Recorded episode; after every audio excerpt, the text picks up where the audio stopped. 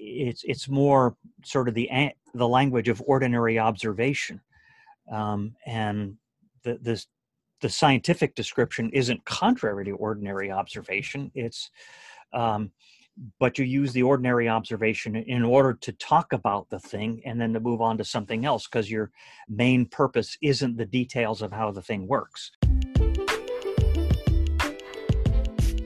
Welcome to the Guilt, Grace, Gratitude podcast featuring Peter Bell and Nick Fulweiler. This is a show about Christian doctrine for everyone from the historic Reformed tradition, delivered by two friends in an unscripted dialogue. Join us as we discuss how the finished work of Jesus Christ changes everything. Real quick before we begin this episode, listen to the end for updates on our Santa Ana Reformed Church Plant efforts and our upcoming Bible study on the book of Judges. Welcome, everybody, to another episode of the Guilt, Grace, Gratitude podcast. My name is Nick. I'm here with Peter. And as I've said in other episodes for season two, we have a very special guest we're going to introduce here in a few uh, seconds. As a reminder uh, of what we're doing in season two, is we're actually interviewing top theologians, pastors, on topics they have extensive research and knowledge based on the Reformed Church. Um, today's topic is science and the Bible, a very important topic. Um, another note uh, we are now a part of the Society of Reformed Podcasters. So uh, go ahead and check out our show notes, find the link there for other great Reformed podcasts out there. Uh, Peter, could you go ahead and introduce our guest today? Yeah, gladly. We have Dr. C. John Collins, and I think he's um, sometimes known as Jack Collins as well. He's a professor of Old Testament at Covenant Theological Seminary in St. Louis, Missouri, where he's been teaching for the past 27 or so years. He's a pastor in Washington before that, so Nick and him have a little bit of a connection there but we are excited to talk to him about uh, science in the Bible and some of his books that he's come out with on Adam and Eve and the creation account, which is um, huge for Christians and non-Christians alike, understanding how do science in the Bible interact. So thank you for coming on the podcast, Dr. Collins.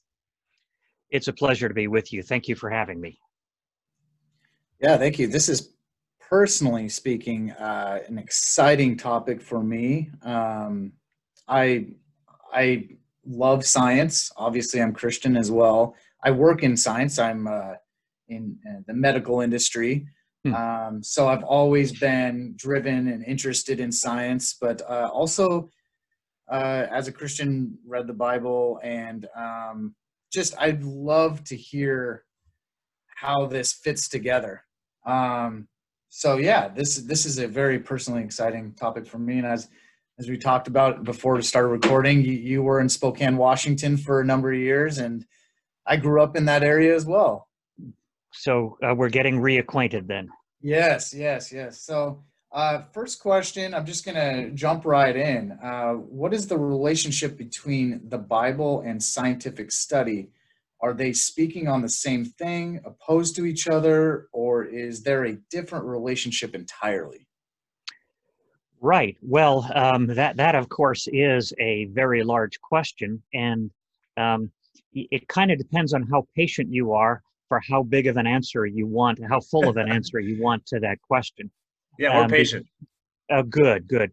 Uh, because you know one of the one of the challenges in answering a question like that is just definition of terms. Um, I mean, we know what the Bible is, uh, but um, when we talk about our activity as Bible readers or as Bible listeners, as worshipers gathered to listen to the Bible read to us and expounded to us in, in a public service uh, and so forth. Uh, the Bible serves to uh, to tell us the true story of the world. Uh, the Bible is there to um, situate us in the world um, in the world that God made, uh, to situate us as members of the people that God has called, through whom He wishes to bless the rest of the world. Um, and and it uh, the Bible teaches us then how to be um, responsible and authentic participants in God's program. You know, with the proper response to God, proper relationship to one another, proper relationship to those who aren't yet members of God's people, proper relationship to God's world. So, um, what what but what we have to appreciate is that when we are expounding the Bible or listening to it being expounded, um, we have uh, a, a process of interpretation going on. Um, and so we aim to do interpretation well. Uh, we and if if we're good people, we want to expose our interpretation and the steps that we take in the interpretation. We want to expose that to public view. That is to say, I mean, I mean, if, if you're a sensible person, of course, you'd take my word for things if I told you, and, and that should be good enough for anybody who considers himself a well functioning human being. However, um, really, for me to show respect to you, uh, I, I need to show you my work. How do I get to the conclusions that, that I come to? Uh, so that you can see that they're warrantable or not warrantable uh, um, and so forth. So so there's a process of interpretation and of critical interaction. Well um, the part part of the relationship to others and to the world that that the bible establishes us with is that uh, human beings were made by god to form communities in which ruling the world was was an actual possibility. Part of ruling the world means understanding it and so then you get the beginning of of what can be called science. Um, what we know as science in the Western world, or, or in the developed world, uh, I, I, should say, rather than use a geographical term, um, is I mean that that's at the end of a long strain, uh, a long uh, train of changes and developments and so forth, so that um, you have things that from within the context of the ancient world, they would count as science. Like the Babylonians were really good at keeping records of the stars and of the planets and so forth. We might call that more bookkeeping than science, but they were really good at it. And to them, it was science. And so when Daniel and his friends were uh, to be given a course in the language and literature of the Chaldeans, they, they were being given a scientific education because they were going to be they were going to need to use the this knowledge in order to interpret present events um, and uh, in some cases to tell the future in some cases to interpret dreams and so forth. To the babylonians that that was a science. That was a rigorous and careful study of the world around them with the proper sources some of the sources provided by the deities um, and and using their their critical faculties. Um, uh, a, a, farmer knows how to do a lot of stuff, um, and so the ancient Israelites were very, very capable at farming the land that they were given. They probably didn't have much in the way of exploration of so why do things work this way? I mean, you just that the, the exploration into the why is that that requires leisure time. I'm actually going somewhere with this. So um, you you have uh, once um, you, you need the social conditions in which people have enough leisure time and sponsorship to develop the kinds of things that, that we think of as the sciences where people can give free rein to their curiosity why do things work this way um, and so uh, you have uh, ancient figures like Aristotle, um, who, uh, who is sort of the headwaters of of every natural history uh, program that, that you've ever watched, everything from the National Geographic that you've ever watched is inspired by Aristotle, somebody observing creatures in their natural environment and, and so on. Um, and so that's that's the origin of what we think of as sciences, but it's it's a development of actual human behavior that's oriented towards ruling the world, which is a part of the creational commission. So Christians are not surprised that um, that people who aren't Christians find out lots of things about the world, and we respect them, um, and uh, we don't worry about whether they're true or not because usually they are. However, when they try to integrate those things into the story of what it means to be human, that's that's where you can get in, into some difficulties and potential conflicts. So if if the sciences are simply the study of the world around us and and uh, answering the curiosity questions. Why do these things work the way that they do? The they're they're the proper expression of the nature of human beings as God made them. Unfortunately, there is more to human beings than the way that God made them. There is the fall of our first parents in Genesis 3. So, so people can use a good thing, namely the sciences, for uh, not beneficial purposes, for purposes that, that are actually harmful. Uh, whether they're using those things to do harm to other people, to destroy the faith of other people, and so forth. But these are the uses of a good thing and a valid thing uh, that that are that are distorted because of human sinfulness. They they don't that they don't uh, reflect badly on the thing itself. So. Uh, um, and that that's all background is saying so the sciences from a biblical perspective are a commendable human activity uh, and the sort of thing that, that Christians ought to be glad exist and ought to be participants in. And we ought at the same time to recognize that people can use the sciences for uh, purposes that, that are harmful and fundamentally invalid. And so, and, and so you can get, especially the place for potential conflicts would be when they want to tell the story of of what it means to be human or where did the world come from. Basically when they want to tell a story with the sciences. I, I started by saying the bible gives us the true story of the world and if people are using the sciences to propose an alternative story they're misusing the sciences and, and that's that's where the difficulties come in. Yeah and the subject of science i think immediately enters the picture as soon as we open up the bible and start in Genesis one. I mean, the the whole creation account, um, and there's a lot of questions, conjecture, uh, speculation that we've been people have been talking about for hundreds of years about that. Um, so this this that kind of tees up this next question: How can science inform the Christian's approach to the creation account, which is both the age of the universe and the historicity of Adam and Eve? right.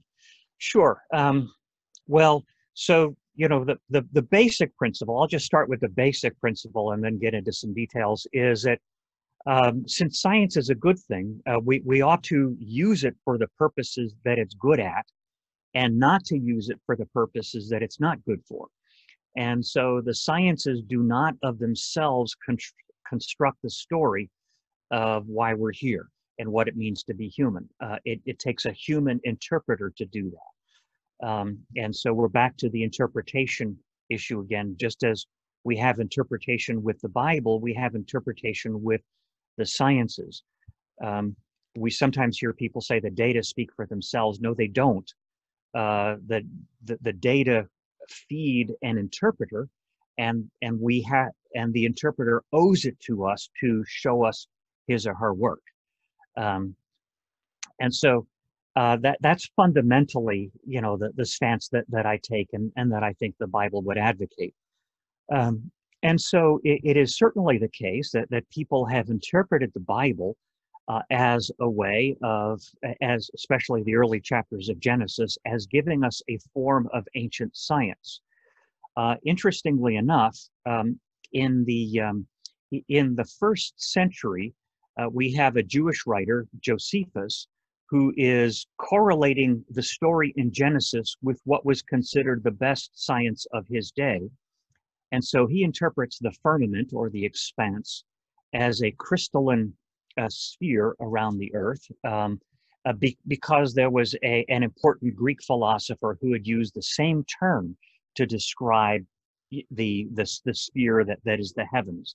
Uh, and um, so, uh, m- making a correlation between Genesis and the science of the day uh, didn't work.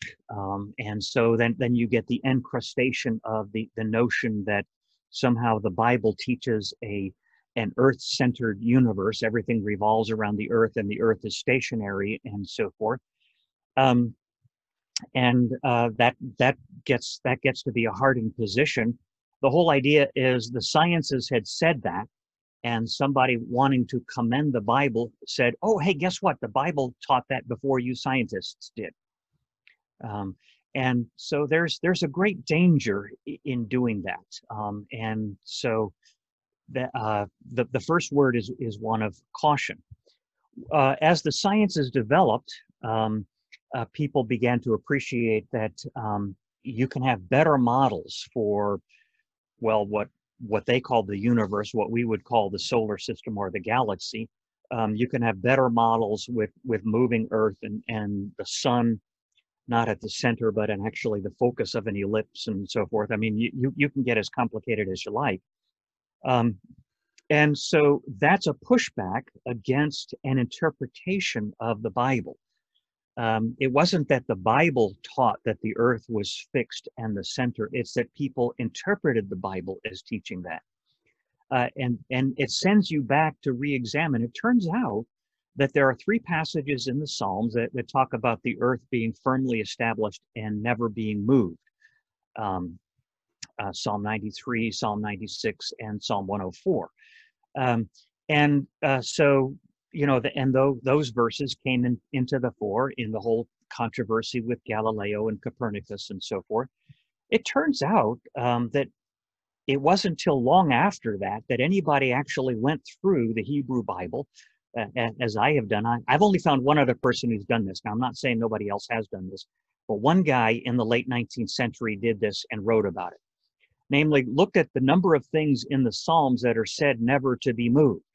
Uh, and that includes the soul, Zion, uh, and um, you know, per, a person's feet and so forth. And it becomes, you come to realize that being, not being moved uh, is some general term for stability and then you figure out in the context which kind of stability you're talking about and you realize okay so physical immobility was never the purpose of those texts so the pushback from the sciences was really helpful. Uh, it made us go back and, and revisit the interpretation. Um, other kinds of pushback, say from the neurological sciences, that, that might lead us to discount the uniqueness of human beings that uh, what you call love is nothing but um, the interaction of, of molecules in your brain that that's a pushback that, that we would actually push back against that pushback because uh, we, we would say you're the ones uh, in the neurological sciences who have been reasoning incorrectly. So, so basically, what, what happens is you have these two schemes of interpretation that have the opportunity to push back against each other uh, and you don't know ahead of time which pushback is is going to uh, uh, to be successful.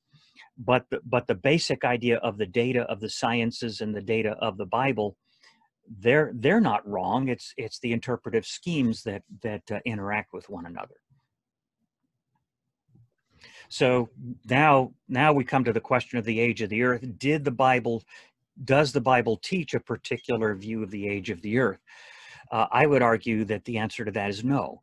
Uh, of course, there are many who who think otherwise, um, and I would say that these are exegetical questions um, and, and ultimately literary questions. What kind of thing is the material that we have in the early chapters of Genesis, and then in the genealogies of Genesis five and and so forth? Uh, and so I would make the argument that those are not there to give us a timeline. You don't need a timeline to have the true story, uh, would, would be my response uh, to the insistence on a what you might call a more literalistic reading of, of the material in Genesis.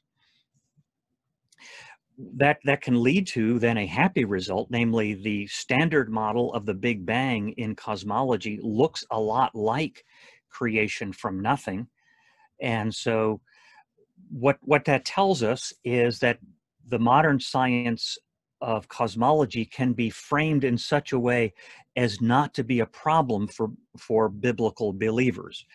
Um, but before people thought about the big bang they still believed the bible and they were still right to do so. So that uh, just because we can find an apparent agreement between the big bang and creation from nothing doesn't mean that therefore Christians are obligated to endorse the notion of the Big Bang. It's just that we can be happy with it and say, look, that's not a problem for the Bible. Let's move on and talk about more important things.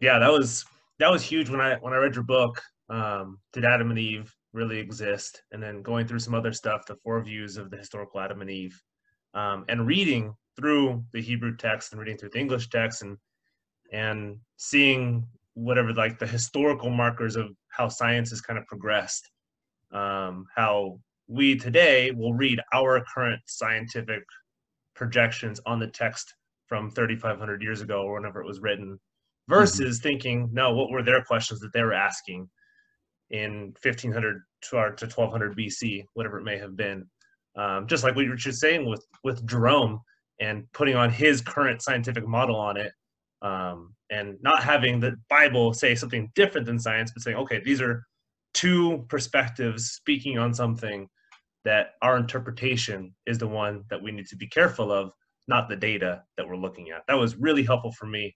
Um, and not saying the Bible is a scientific textbook where it's telling us scientific things, because its its main question is not a scientific question. It's it's who is who is the one who created us? What is our purpose? Where are we pointed towards? That was really really helpful for me, and I, I hope that's helpful for other people listening too. Right and and I think we, we should appreciate that we we don't need the uh, we, uh, we we don't need a neurobiologist to to uh, um, confirm for us what we all know by daily experience, namely that that there's something about human consciousness that is that that is more than than simply the the material side of it, um, and that there's something about humans that distinguishes us from the other animals. Um, and um, so we, we didn't need the sciences to confirm that. It's nice when they do, and, and I don't mean in any way to to relativize the importance of, of the neurobiologist, but but our belief in the Bible is not uh, something that we're waiting for the scientists to confirm our rightness to do so, because the Bible's addressing things that are accessible to everybody in terms of our daily experience. We know, uh, I, I know that I'm a self. I know that you're a self, and that we're we're interconnected. I know that there are rules that, that we ought to observe, namely truth telling and, and, reliability and so forth. Um, and I mean, I, my dog is a self in a way, but he's a self in a very different way than than I am. Um, and so you know so that that that i'm ready to to have explained to me yeah i'm in i'm made according to the image of god and i have a responsibility to the dog that the dog doesn't have to me that it's it's not a fully symmetrical relationship. And so um the it, it's it's just uh, um it's we we didn't need to wait for the sciences to confirm uh the things that we that that we know by daily experience and the Bible is there to operate on those things that we know in our ordinary and daily experience. And then, of course, it supplements those with the, the narrative, the, the great historical events of the creation, the fall, the exodus from Egypt, and the resurrection of Jesus. Yeah, that's so much good information. And um, before I go down a big rabbit hole before my next question. Something I did want to just briefly bring up to see if you had any uh, good nuggets of response would be there's huge debate on um, evolution tied to Adam and Eve, and right. um, which directly affects uh, the fall yeah. and how that relates to us and original sin. Mm-hmm. Um, we we Peter and I spoke about this in the in our uh, fall episode back in season one, but just kind of throwing that out there, Adam and Eve, the debate on evolution, how that regards to our original sin and the fall. Do you have any quick remarks on that before I go to the next question? Sure, and and there, what what you have to do is is figure out, okay, what what what is my scale of intensity with with which I'm going to hold on to certain things. Um, so, so for some people, everything is held at the same intensity. Namely, uh, humans have no genetic relationship to other animals. Humans have Adam and Eve as the actual couple through from whom we all descend, with no genetic ancestors and so forth, and, and you know go on down the line. So that's so everything's held for them at, at the same intensity, um, and I, I respect that. um, but but I think that more care. I, I think, at least from my analysis, I, I, I won't be presumptuous and call it more careful because somebody would say that it's that it's you know more shilly shally, and so so, so I'll I'll I'll leave it to others to characterize it the way they wish. But in my analysis, uh, front and center are things like the unity of the human race um, and the original goodness or innocence. Uh, I, I want to say in, innocence or goodness rather than perfection. Uh, you know, we can get into all the reasons for that, but and, and then and then the fallenness of the of the human race. Um, and, and then I'd add to that the obvious distinctiveness of what it means to be human as over against other animals. Um, and that that which leads to then the notion that the origin of humans uh, cannot be the result of a strictly natural process. However, we describe the process scientifically, um, the the material elements need help from outside. Wh- uh, whether we're using the biblical picture of God forming the man using dust from the earth and so on, the dust from the earth didn't form itself; it, it got help. Um, and uh, and even even if we think of that as the forming from dust of the earth as involving a lot of of biological steps. Just like psalm 103 says that you and i are formed from the dust even though there's quite a few biological steps between our origin and the origin of our first parents we're still formed out of dust. So uh, you know e- even if you want to e- even if you want to say that which would be you know what in the 19th century was called evolution um, the, the word evolution can mean a lot of different things. That that's actually part of the difficulty uh, is just what do we mean by that? If all we mean is descent with modification and we leave out of the out of out of the definition where those modifications came from and whether they have a purpose um, then then that's that's less important than than the idea that that humans came as a result of extra help whatever you know whatever their material components are there's extra help from outside but also that that extra help resulted in the first humanity that was morally innocent and that has then fallen and we are heirs of that first humanity. So um and so i i would put those much much higher than the question of whether there is a descent with modification process. Um, and uh, that that results in the first humans and that's a different question or at least a separable question from whether there's a descent with modification process for the other animals um, and so I, I i don't mind using the word evolution um, but for many people, the word evolution means a purely natural process that leaves God out of the picture from beginning right the way through to the end. And if that's what you mean by that, well, then that's not what I'm talking about. Yeah, that's great clarification. Thank you. I thought that was a very important thing to um, discuss on this on this topic. Uh, right. It's huge. Um, can science speak to the miracles in the Bible? Well, it, it can and it can't. Um, so um, uh, mi- miracles are, uh, again, we have to have definitions. Um, so my, my patron saint is Inigo Montoya from The Princess Bride, and especially when it says, you keep on using that word, I don't think it means what you think it means.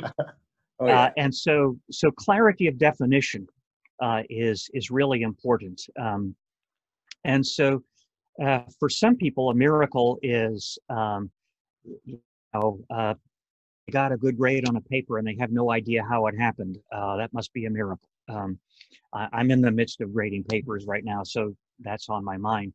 Uh, or somebody recovers from some dreadful disease and the medical people have no idea how it happened, so they say, "Well, I guess it's a miracle." Um, and so, it, it, then miracle is simply a way of saying, "I don't know how it happened." Um, and the sciences might eventually, I mean, in principle, uh, uncover ways in which something like that could have happened. So we learn things about the way that proteins in a cell interact and, and so forth. And, and we know more about, yeah, okay, so we thought that that uh, this particular disease would go that way, but this unusual combination of these proteins and uh, other factors just led in a different way. Um, and so now we know. And so if that's what we meant by a miracle, then of course science has the potential of undoing the miraculous. But but I think a better a, better notion of the miraculous uh, and one that more fits with the Bible is where the outcome uh, goes beyond what the components would themselves have produced. Um, and so, uh, I mean, and that relates to like if you see a house, you know that the components of a house didn't assemble themselves, that, that there was an agent uh, who put those things together. And, and so that that's an analogy for for what the biblical miracles are that it, it would it should have been otherwise. So it should have been otherwise um, that that nothing stayed nothing but then all of a sudden the uh, creation came into existence by the will of god. Uh, it should have been otherwise that the material components that that make up your body and mine uh, would not have you know they wouldn't have assembled themselves so something has been imposed upon them. Um, it should have been otherwise that the water should have stayed water but uh, lo and behold it tastes like wine. Uh, and it should have been otherwise that the dead body of jesus would stay dead uh, and every dead body you've ever seen has stayed dead. It doesn't come to life unless something from outside that web of cause and effect has has gone beyond the natural properties. So and that and that's why the, the terminology supernatural going beyond the natural properties comes into play there. So um, that that being the case what the sciences can do is help us to appreciate that yes a genuine miracle has really happened. So for example a woman a, human woman does not give birth to a human baby particularly a male baby uh, unless uh, there has been uh, uh unless the male contribution has been introduced into her body um, and so when you have the special conception of the lord jesus and the production of a male, the natural conclusion is the one that Joseph drew. Hey, I know I didn't do it, but some some other guy must have. Um, and then, and he gets an angel explaining, no, actually, the, the uh, you there, there was a third option, Joseph, that that you didn't consider. So, uh, so Joseph got a course in logic from the angel. Um, the the uh, um, he, he'd uh, gone with with the, just a binary antithesis and, and realized that that there were more possibilities uh, and likewise uh, dead bodies don't rise unless you have divine energy that that raises the body of jesus not not simply raises but even glorifies the body of jesus so so the sciences can help us to appreciate yeah that's not going to happen unless uh, energy from outside comes in, into the picture. The sciences won't tell us whether the energy from outside might come into the picture. That's not, you know, um, as C.S. Lewis famously said, you can observe billiard balls on a table all you like, but that's that is never going to tell you whether somebody's going to snatch up a, a pool cue and and give one of the balls a little biff on the side and and change its course. So, so the sciences can't rule out the possibility of, call it interference or injection, um, and um, the the sciences presuppose the regularity of the properties, but that's not that's not excluding the possibility that an agent might inject something new. That's really helpful. I think I've I've heard too often that science disproves miracles versus what you're saying is no science sets up the categories for us to understand. A miracle has occurred. Yeah. Yeah. Yeah it's so so our our best bet there is make is making sure that that we're not being sloppy in our terminology. Make make sure we know what we mean by a miracle and then what the science can and can't do um, it was dirty harry who pointed out that a good man knows his limitations and a good science uh, a good scientist knows his or her limitations as well. And and to say that it's limited is is not a way of of of trying to put it in its place. It's just saying that it does what it does, and its excellence is a certain kind of excellence, but that doesn't mean that it's an excellence in other areas. Yeah, and it's yeah. almost like a if science or I mean us by extension too. If we put an explanation beyond what's observable, at least on a scientific perspective, that's kind of getting to metaphysics, and it's something that they're not capable of doing with the observable facts. Which I think, like what you said, uh, an honest scientist would say, no, this is this is my job is to make observable um, facts. But the same thing for Christians uh, as us as well as I guess not us spewing miracle language all over the place right. and saying that's a miracle, that's a miracle, that's a miracle, but being right. partners and saying no, we want to use the best of science and also the best of what we understand of the universe too. Right, right, and so uh, I mean it's it's the um, uh, the the character in um, uh, in um, uh, the Jeff Goldblum character in Jurassic Park when he says you scientists spend all this time talking about whether you could do it and never got to whether you should do it. And whether you should do it uh, is not the special domain of the, of the biological specialists. Uh, a lot of other people have a say in whether you should do it. Um, and so the scientists are not privileged um, uh, uh, privileged pontificators in whether they should do it. Um, they are privileged pontificators in whether you can do it. Um, and so it's it's just a you know once once you move beyond their area of expertise then they're in the same domain uh, the same obligations of critical thinking as everybody else shares. Yeah i think it's a great reminder to clarify that god as the creator of existence the creator of science is superior to science and science really is dependent on God. So if God wants to do something uh, outside of science or something science can't explain because it's never happened before, then he by all means can do it because he created science in the first place. right.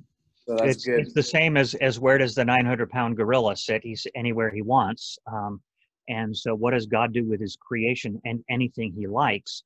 And, and we have reassurance as Christians that uh, that other that other people don't have. We have the assurance that God is not capricious in in what He does with His creation. That that He actually cares for it. He loves it, um, and and He wants us to be benevolent and wise stewards of, of what He made, so that His uh, interferences, if if you want to call them that, are. I mean, that's I'm using that word with with iron, ironic intent rather than literalistic intent. Um, are are oriented towards improving the way in which humans will relate to God so that they can relate better to one another and to uh, the world that God made. Yeah, that's wonderful. I love it. How would you encourage believing scientists struggling with their faith in their workplace? Yeah. Well, uh, that that's an excellent question, and um, and and I've uh, for, first of all, I'll start by saying I've, I've been in their shoes. Um, my my first life uh, was as uh, a graduate of MIT with um, undergraduate and graduate degree, and I worked as a, a systems engineer in a in a high tech consulting firm in the Boston area back in the late 1970s.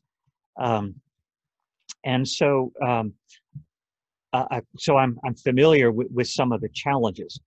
Uh, first of all, um, the, the basic challenge is the same with everybody, um, na- namely that, that the, the people around us might not be fully supportive of our faith. Uh, and so we have to decide how we relate to those around us, how we relate to the issues of peer pressure and so forth. Um, and in some quarters, you know, the peer pressure is all the smart people think this way. Therefore, that's the way you should think. Uh, and most of us aren't really oriented towards being, you know, cross grained individuals who want to be different from everybody else just for the sake of being different. And so, so part of our faithfulness involves just knowing that that's that's there in the mix. Um, and um, secondly, and related to that is our our calling is to love our neighbor as ourselves that means loving our fellow workers um, of course that means wanting them to come to faith but it also means um, seeking to be gracious in the way that we interact with them um, respecting their opinions their right to hold their opinions asking them to respect us um, and and so forth. So to have genuine conversations, and then thirdly to seek to do our work really well. Um, uh, that that um, I mean, being a Christian does not entitle me to do shoddy work. Um, I, I, I, I, I wish I had thought more about that when I was an engineering professional. I especially got that from my doctoral advisor, who was, uh, who was, who still is, a, a very, very accomplished Assyriologist, a student of ancient Mesopotamia, the language, the literature, the history, and so forth. And he's highly regarded in, in his field. And, and his diligence in his work, his carefulness in his work, is an expression of his Christian commitment. And to him, that's, that's a part of his testimony to the world. Um, and so even when people don't follow his Christian views, they hold him in high regard. Um, and then, then next, that, that would be um, various scientists who have been outstanding Christians, and, and we can learn about them uh, and appreciate uh, their strengths and their weaknesses. I apologize, my dog is barking furiously. He's uh, protecting us against some, some probably the postman or something like that. Um, and uh, so, so for example, um, the current head of the uh, National Institutes of Health is Francis Collins, uh, who is uh, a very vocal professing Christian. There are areas in which I don't agree with him. I don't find that his discussions are fully satisfactory. But here's a guy who tries to to serve the Lord by serving the the health professionals. Um, and um, I mean, he's he's uh, worked very hard in in this current pandemic. I've I've watched a few uh, interviews with him, and and so it was right for a guy like that to receive an award from the Templeton Foundation. Um, and there's a video uh, of the award that uh, of the award ceremony that, that I would commend to every scientist. Um, and it, it's it's very very moving and very heartening to see somebody prominent like that. Well, we're not all going to be like that, but it's just good to know that we have people like that who are basically on our side. And so it isn't true then that that being a an accomplished scientist means abandoning your faith. Um, and then of course there are there will be ethical issues that that we have to face. Um, do I work with aborted fetal tissue and, and so forth? And so um, you know part part of what we must do is is to be true to our Christian profession. Um, you know, it, it would would have been impossible to be a faithful Christian doctor in the Third Reich and agree to do these experiments on the Jews in the concentration camps. Um, and you know, and if that means you take your place with the Jews as a prisoner, then that's what you have to do. You'd hope that it wouldn't have to come to that. Um, and it mostly won't come to that in our culture, but you know, uh, we have to be willing to take a stand when it's necessary. And then there are various apologetic resources. Um, if if you're convinced that you should be a young Earth creationist, then there are good apologetic resources say, associated with Paul Nelson of the um, Discovery Institute. But, but uh, there are other apologetic resources if, if you're not tied to that view, say coming from groups like Reasons to Believe or Biologos, which is more evolutionary than, than I would actually agree with. Um, so so you, you would find that there are resources and there, you know, there are fellowships to be a part of. There's the, associ- the affiliation of, of uh, American Scientific Affiliation, um, which which is broadly Christian. Um, that there is one that that's called the Christian Scientific Society, that is a little bit more nuanced in, in their views of evolution and, and so forth. Uh, and I, have spoken for both, um, so I, have had my feet in both camps. Um, I hope that doesn't make me duplicitous, but uh, somebody else will decide that. Um, and and so you know, fellowship with like-minded with like-minded people, and to recognize that um, in our, our our faith does apply to the whole of our lives. It's it's not just about getting our soul saved. It has to do with the whole of our lives because the God who saved us is the God who made the world. and I think that's the way we proceed. I, um, in my my I guess it was my second book, Science and Faith. I, I give four motivations for Christians practicing the sciences.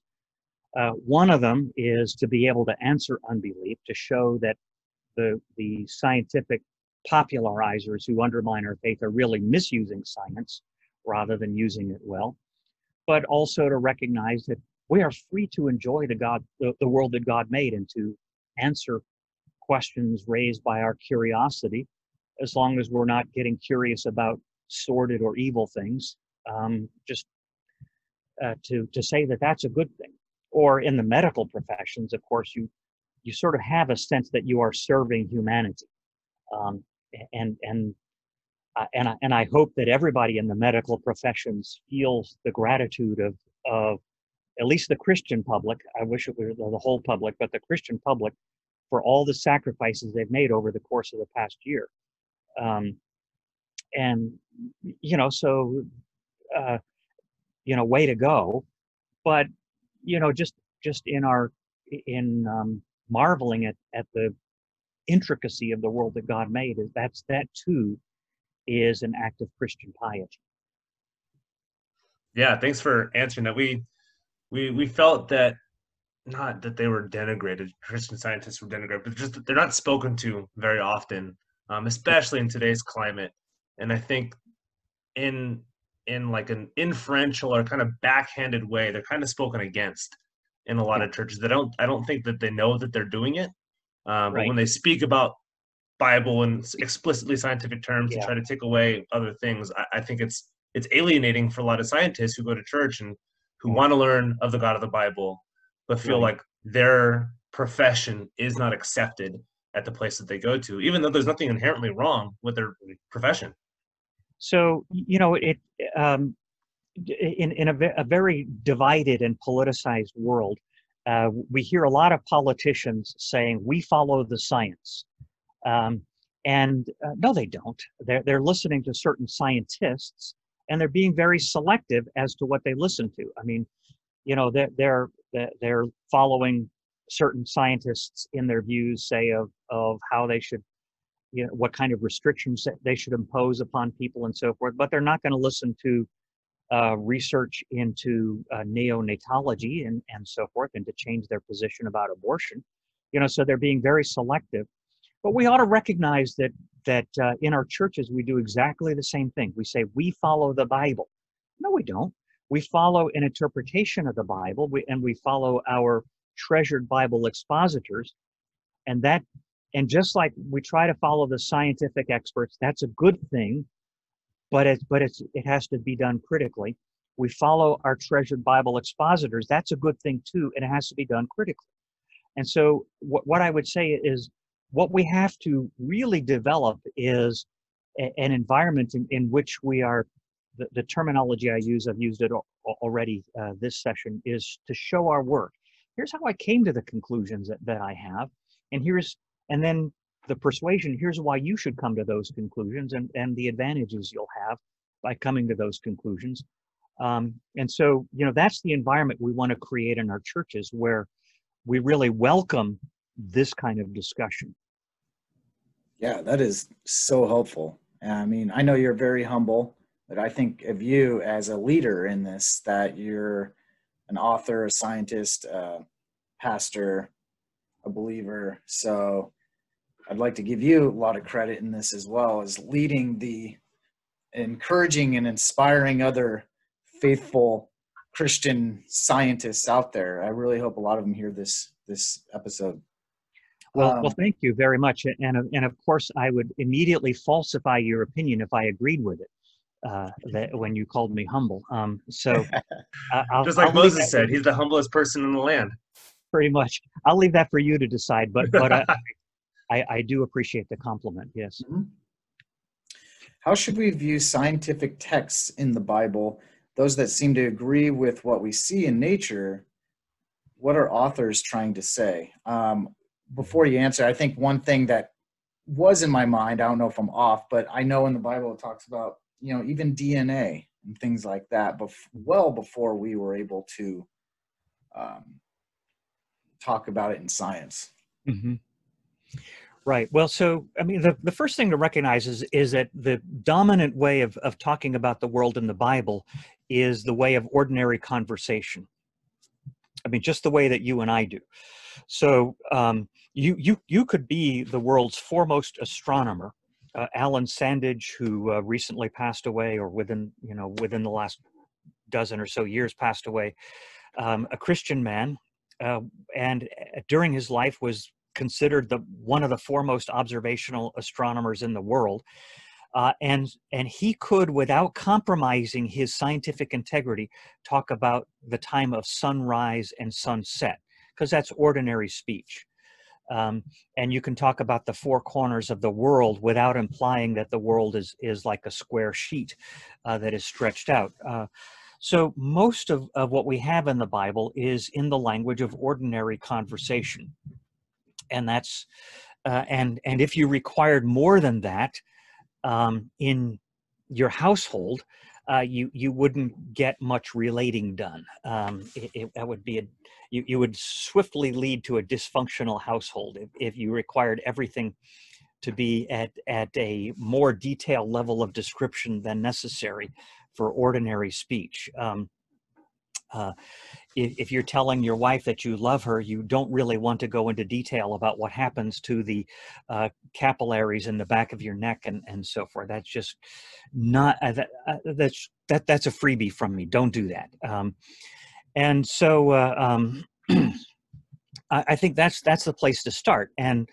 so it it's certainly satisfactory uh, you know, if we read in an ancient text that the barbarians attacked the city at sunrise, uh, we, we don't think of the text as being untrue. Um, and and that they and the battle continued until sunset. Uh, again, we don't we don't think of that as being untrue. We just we take it on its own terms, and that's the, that's that's what we need to do with the Bible. The Bible is isn't uh, some of my friends like to talk about the Bible as articulating ancient science, and I think they're quite mistaken there. Um, it, it's it's it's more sort of the the language of ordinary observation, um, and the the the scientific description isn't contrary to ordinary observation. It's um, but you use the ordinary observation in order to talk about the thing and then to move on to something else because your main purpose isn't the details of how the thing works. Um, and so I, I think that's that's the main thing to think about. So uh, is genesis 1 when it talks about an expanse talking about an actual solid surface that that you could have touched had you been there and you know been able to get up high enough and poked your finger in it uh, or is it using a, a more ordinary or even poetical description of what the sky looks like? Well, I think it's using a an ordinary or poetical description, and the reason, and you can tell that because you can uh, see that other Bible writers know full well that rain comes from the clouds, uh, and that um, the idea of windows or sluice gates that have to be opened in the sky is is a poetical um, a, a, poetical fancy rather than a scientific assertion. So, uh, you know, you recognize that the Bible writers knew what it took to get along in the world in which they had to get along. They, they, to be a peasant, you have to know a lot. Uh, you got to know a lot about certain things about dirt, about rain, about the seasons, about animals, about plants, and so forth, about pests uh, and so forth, and just recognize, okay, so they know a lot about the things that are that are relevant to their daily lives, and the things that are outside of their daily lives. There's not a whole lot of time to reflect on those. They come back to you know the the creation of leisure time. The reason Aristotle could be a scientist uh, was because he was what he called a free person, free of the need to earn a living the way that everybody else did. Um, and so that's that's something that that comes later in the socio sociological and economical development of, of human beings. So anyway uh, just recognize that, that the bible is is coming into a world in which the vast majority of its recipients are not free in that sense. Um, and just let it speak to them and then our our goal as listeners to the bible is to place ourselves as heirs to these original audiences. So, you know, uh, Moses spoke to the uh, wrote the Pentateuch for the people who were going to follow Joshua across the Jordan River. Well, that's not us, but we're heirs of those actions that they took. Uh, the Apostle Paul wrote to the Christians in Galatia, and he tell and when he says you, he doesn't mean you guys or me. He's talking to them, but we are heirs of that particular uh, incident uh, in, in, the life of the church. And so, you know, that's so just recognizing that we're heirs, just like as Americans, we're heirs of European immigration, uh, the Civil War, the Second World War, and so forth. We didn't fight it. Uh, um, none of us on this call looks like we're old enough to have participated in the Second World War. Um, but we're heirs of it, um, and so by the same token, we're heirs of the events in the Bible, and that's that's the proper stance to take. Yeah, that's great. Um, I got one final question, and it's just to kind of prepare us to go out in the world and have some armor. Um, can you give a few scientific objections to the Bible and how we as believers can provide an apologetic to them? Mm. And one example maybe could be like the evolution of man and bone findings and things like that. Right. Sure. So let's suppose let let's just suppose that uh, um, that that there's that the interpretation placed on the bone findings has something to it. Okay, let's let's suppose that for the sake of argument.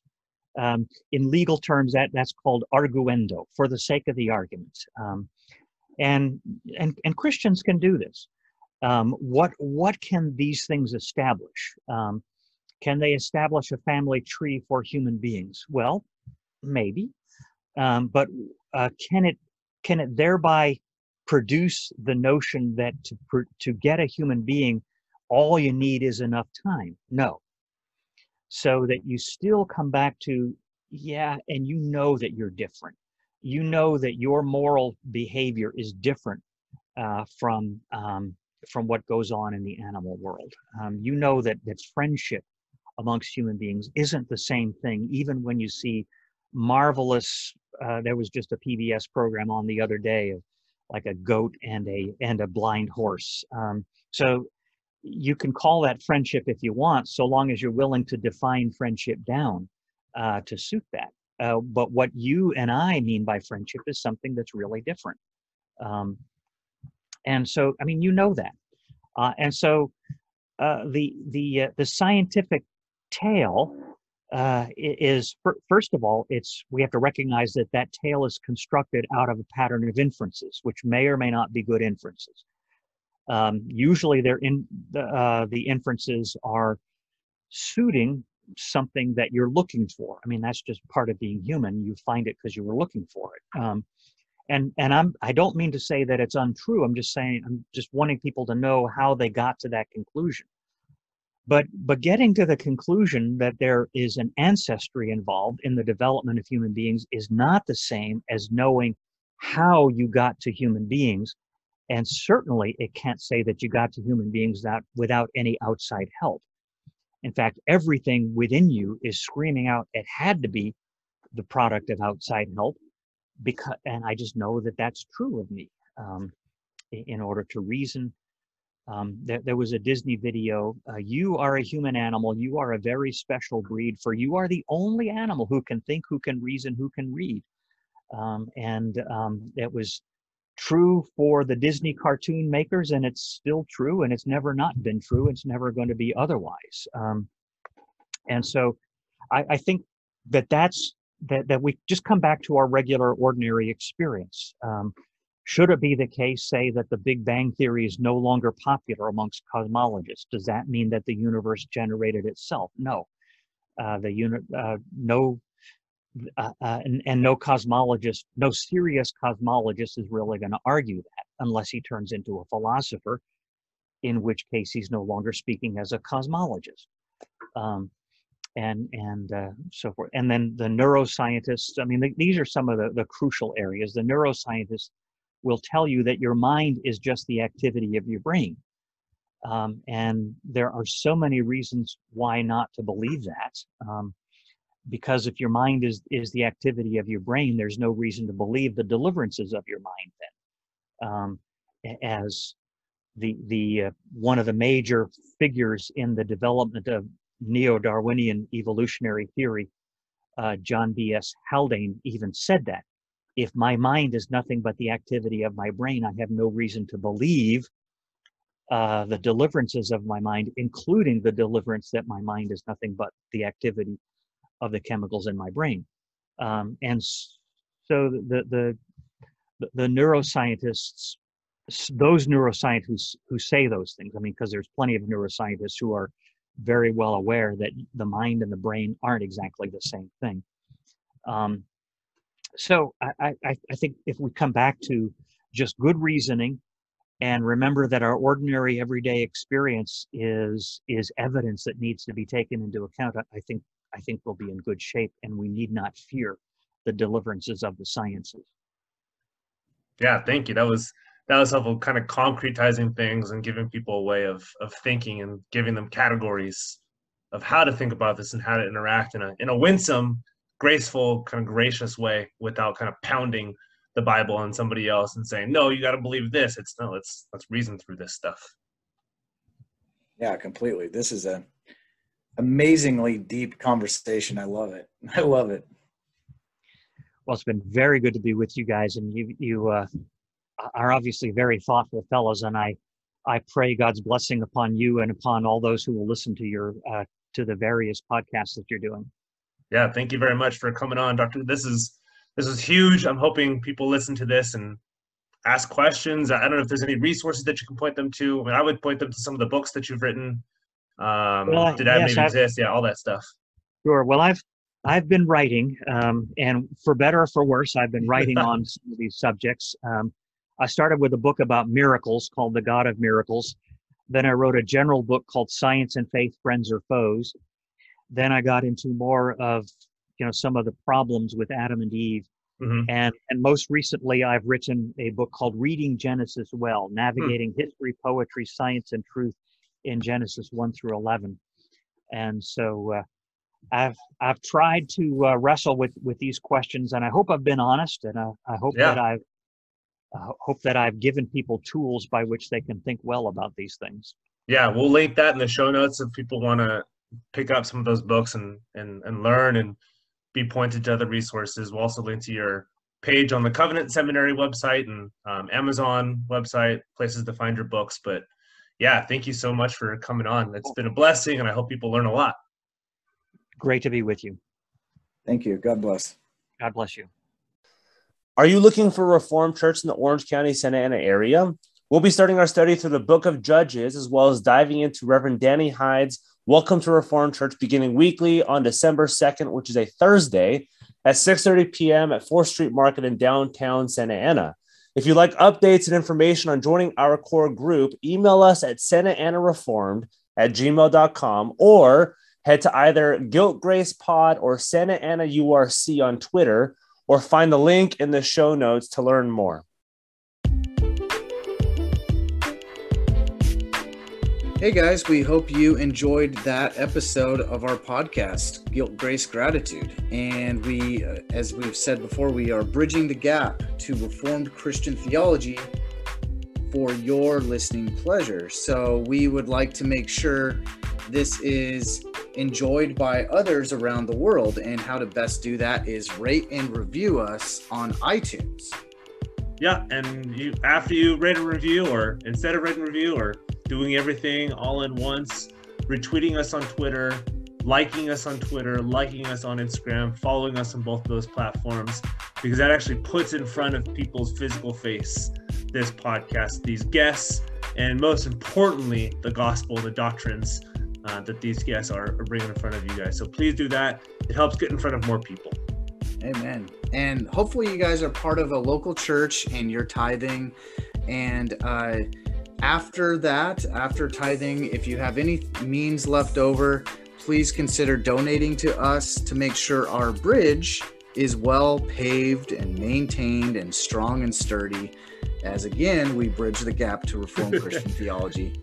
Exactly. Yeah. And you guys can find that link on Anchor, our official Anchor website. If you just go on um, our social media links, it'll it'll link you to that website. It's also at the bottom of these this podcast show notes. If you're on this podcast, this specific episode, scroll all the way to the bottom of that show notes, and you guys will find a link for this for three different options of donating. So we hope you guys can help us bridge the gap, pay for shipping, get nicer stuff, all for the focus of spreading the gospel further.